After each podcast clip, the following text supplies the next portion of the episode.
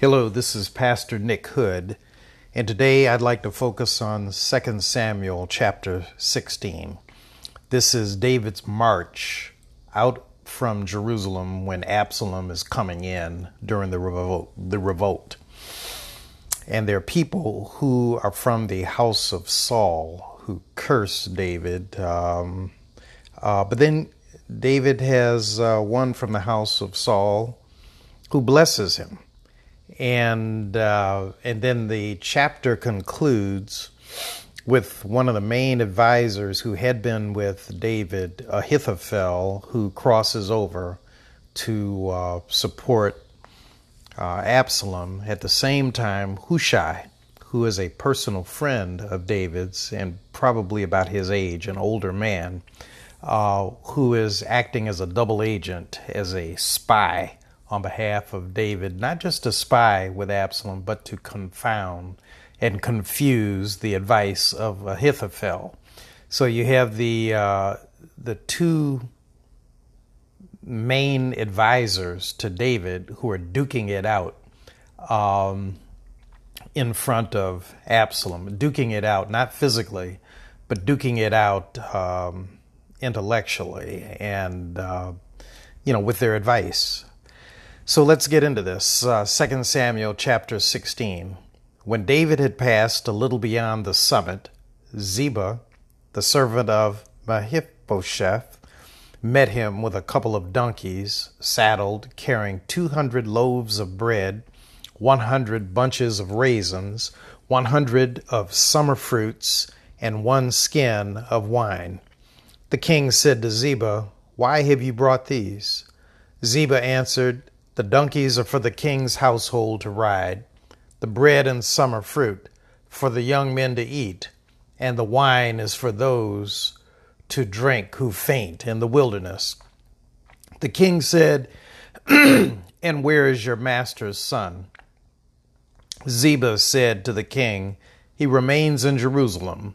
For he said, Today the house of Israel will give me back my grandfather's kingdom. Then the king said to Ziba, All that belonged to Mephibosheth is now yours. Ziba said, I do obeisance. Let me find favor in your sight, my lord the king. When David came to Bahurim, a man of the family of the house of Saul came out, whose name was Shimei, son of Gerah. He came out cursing. He threw stones at David and at all the servants of King David. Now all the people and all the warriors were on his right and on his left. Shimei shouted while he cursed, Out, out, murderer, scoundrel. The Lord has avenged on all of you the blood of the house of Saul, in whose place you have reigned, and the Lord has given the kingdom into the hand of your son Absalom. See, disaster has overtaken you, for you are a man of blood. Then Abishai, son of Zeruiah, said to the king, Why should this dead dog curse my lord the king? Let me go over and take off his head. But the king said, What have I do what have I to do with you, you sons of Zeru Zeruiah? If he is cursing because the Lord has said to him, Curse David, who then shall say, why have you done so? David said to Abishai and to all his servants, My own son seeks my life. How much more now may this Benjaminite? Let him alone, and let him curse, for the Lord has bidden him. It may be that the Lord will look on my distress, and the Lord will repay me with good for this cursing of me today. So David and his men went on the road while Shimei went along on the hillside opposite him, and cursed as he went, throwing stones and flinging dust at him. The king and all the people who were with him arrived weary at the Jordan, and there he refreshed himself. Now Absalom and all the Israelites came to Jerusalem. Ahithophel was with him. When Hushai the Archite, David's friend, came to Absalom, Hushai said to Absalom, Long live the king. Long live the king. Absalom said to Hushai, Is this your loyalty to your friend? Why did you not go with your friend? Hushai said to Absalom, No, but the one whom the Lord and the people and all the Israelites have chosen. His I will be, and with him I will remain. Moreover, whom should I serve? Should it not be his son? Just as I have served your father, so I will serve you. Then Absalom said to Ahithophel, Give us your counsel. What shall we do? Ahithophel said to Absalom, Go in to your father's concubines, the ones he has left to look after the house, and all Israel will hear that you have made yourself odious to your father, and the hands of all who are with you will be strengthened. So they pitched a tent for Absalom upon the roof. And Absalom went in to his father's concubines in the sight of all Israel. Now in those days the counsel of Ahithophel gave was as if one consulted the oracle of God. So all the counsel of Ahithophel was esteemed, both by David and by Absalom. So, my friends, uh, this ends the 16th chapter of 2 Samuel, quite a chapter. Uh, and I'd like to lead you now in a few questions for reflection. Number one, what are your first observations from this chapter?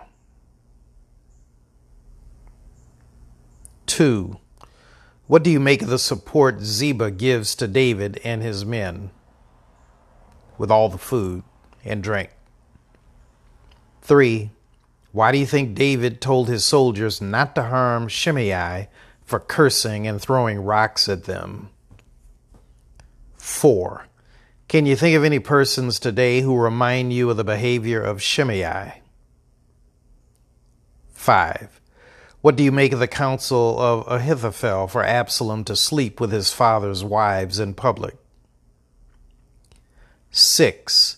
Why do you think David and Absalom had such high regard for the advice of Ahithophel? 7. What is it about the words of Hushai, the friend of David, who is acting as a spy on behalf of David to put Absalom at ease? And then 8. Do you have any additional observations about chapter 16?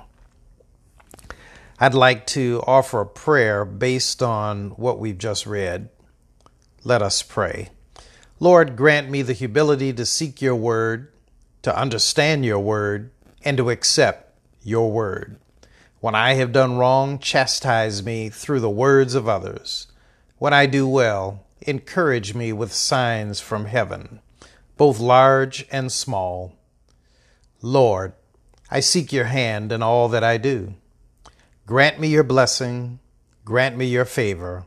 In Jesus' name I pray. Amen.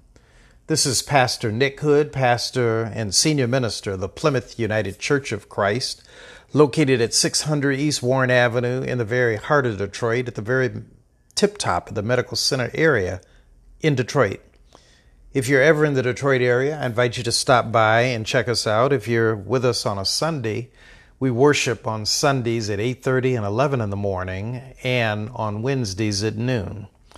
Until the next time, Thank you, and God bless. This is Pastor Nick Hood.